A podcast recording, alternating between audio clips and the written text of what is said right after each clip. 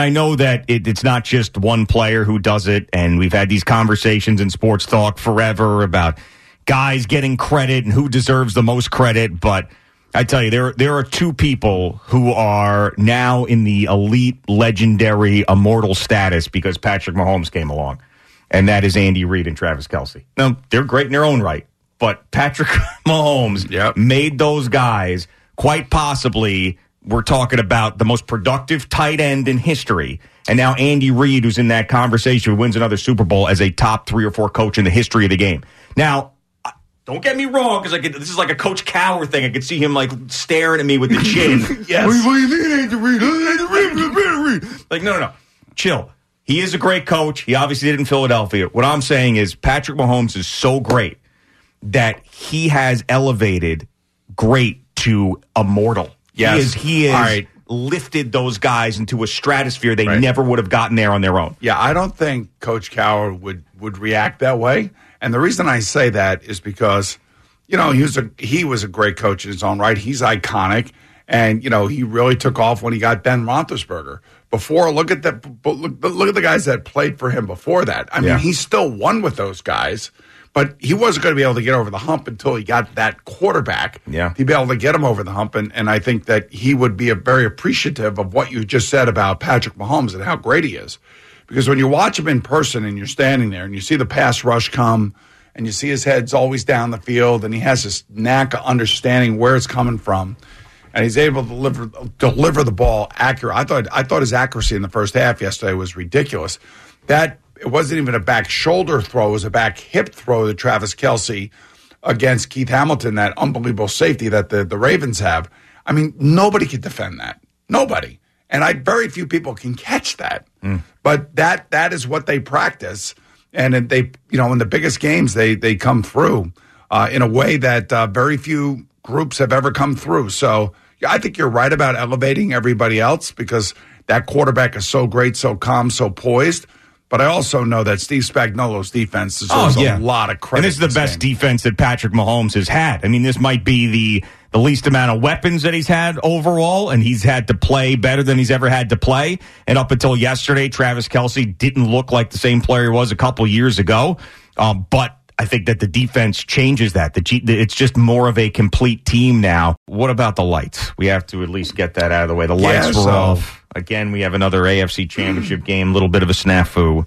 Um, luckily, it didn't last very long. This was not quite the you know, Walker I'm, I'm- Hayes I'm situation. always glad that I have I have to be the one that answers these things. Mm-hmm. I mean, there are many other people that could answer these things for us. Yeah. Uh, but I, since I'm here every Monday after the AFC Championship game, when something goes awry, I have to answer it. So Phil and I were on the outside set.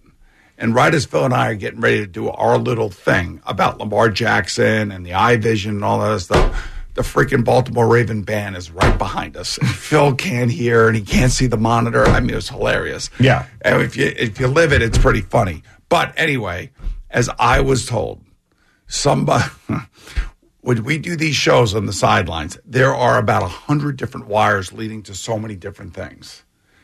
And believe it or not, I was told that somebody tripped over a wire and pulled the electric out of the socket to the light box. Come on. Right. So as we're sitting there and we're getting ready to go on, I got JJ next to me. I'm like, JJ, we, we don't have any lights. And he's like, what?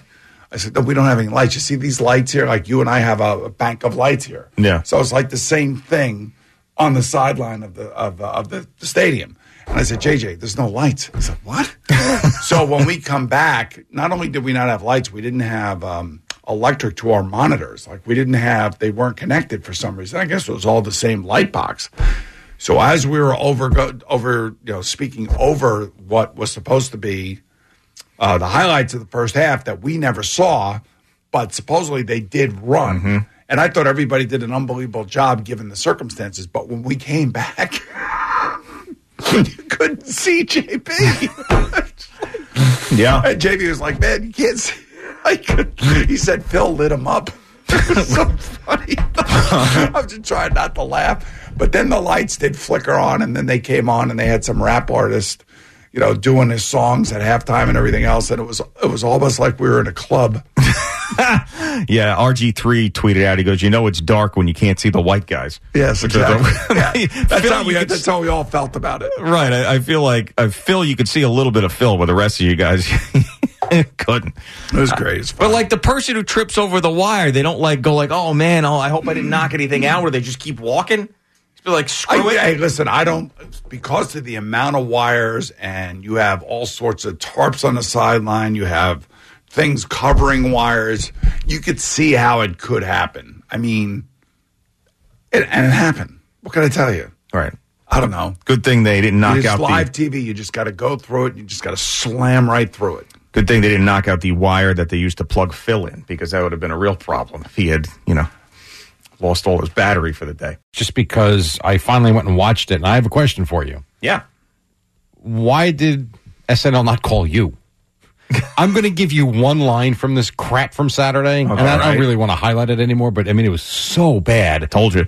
I mean, like, who approves the the, the, the script would be what I would want to know. Lorne Michaels. But beyond, okay, well, beyond that, then who approves the impersonations? They had Cowher, Simms, James Brown, and Yeah. Burleson. Okay? Okay. and they had Nantz and Romo. Well, maybe they thought the guy Okay. playing Simms could play me and Simms. Maybe, Maybe that's perhaps maybe that's what it was. they go around the room for uh, predictions. Okay. You tell me who this is supposed to be. I predict that one of us will appear in a commercial for penis pills. Out of those six people I just said, who do you think that was supposed to So be? now I know why JB would want to show this to his grandkids. Oh yeah, okay. The penis pill spot. Uh, I'll say it's trying to be that person's trying to be Jim Nantz. who do you think? Jim, Jim, why was Jim Nantz involved? Well, he was- did the stand up with Romo, Yeah. which was Oh, oh. terrible, like Okay. beyond terrible. All right, uh, penis pills. I'm going to say that that was I predict that one of us will appear in a commercial for penis pills. penis pills. penis pills. Uh, was that uh, Coach Cowher? Yeah. Oh my god. That was supposed to be Bill Cowher. How, how would you make that sound? like, do that line the right way. I predict that one of us is going to go down there and get a Viagra endorsement to get the penis moving in the right direction. It's a hell of a lot funnier than that. Hey, SNL, wake up. Listen, some of us need help, some of us don't. I don't. You might. But if it's floppy, down there. How would your boy Phil do it? Oh. And his Simms's were just as bad. They were. It was just a straight sounding person. It was nothing. People come up and say, Those penis get hard still. and I say, Sometimes. Sometimes.